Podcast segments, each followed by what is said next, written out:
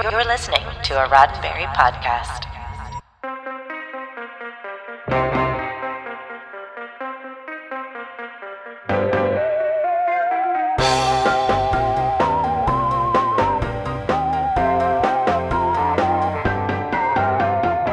Wildly prolific and successful songwriter Paul Williams is quoted as saying, I could find the cure for cancer, but what people will always remember me for is writing the theme for The Love Boat.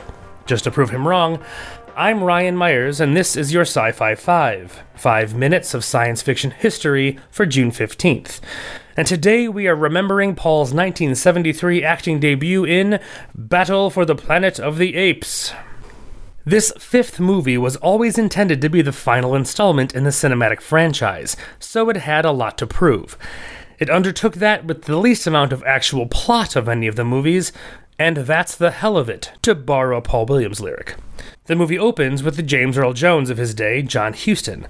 Huston had directed many of the most important movies of the 20th century, but here he lends his distinctive voice to the lawgiver, who catches us up on the plight of the apes while we're shown several minutes of scenes from the previous two movies. Once the story actually gets underway, we see a village occupied by both apes and men. Head gorilla Claude Akins sees two men struggling to put a wheel on a cart, so he lifts it for them.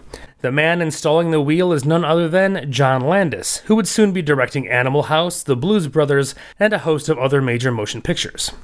Roddy McDowall is back. This time, however, instead of Cornelius, he's playing his own son, Caesar, who runs the village. Paul Williams is a philosopher orangutan named Virgil, who is given to walking as he teaches his students, like Aristotle. It's peaceful and serene, with even the gorillas getting along in their own gruff way. Caesar mentions to his assistant, the human MacDonald, that he would like to have known his parents. MacDonald tells him that his brother used to manage a film archive in the city before it was blown to pieces in the last war. He knows where the archives are, and they likely survived the nuclear devastation.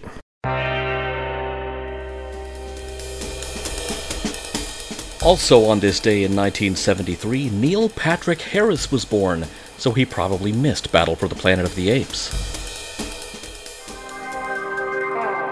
Caesar, MacDonald, and Virgil go to the Forbidden City to find the films.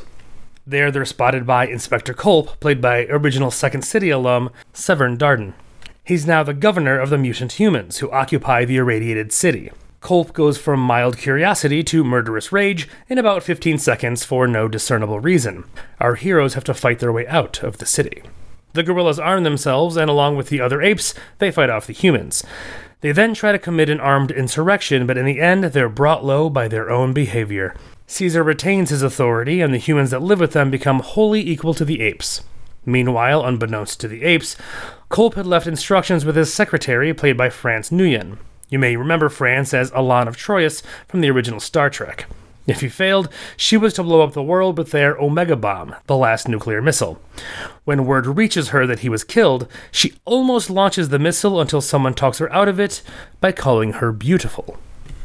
So, in the end, the apes and humans settle down to try to live together. The lawgiver comes back to finish the story, explaining to the ape and human children listening that the events we just witnessed happened some 600 years in the past. That's a pretty happy ending. In the lyrics of Paul Williams, we'll start out walking and learn to run. And yes, we've just begun.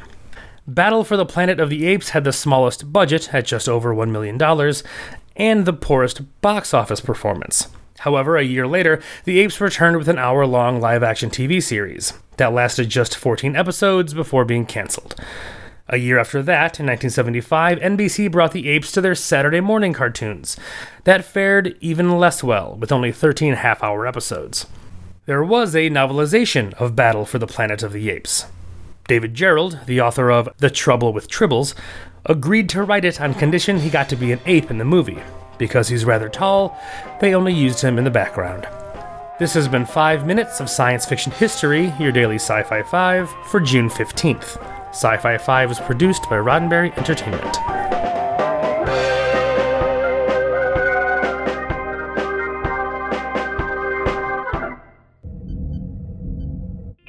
This is a Roddenberry podcast. For more great podcasts, visit podcast.roddenberry.com.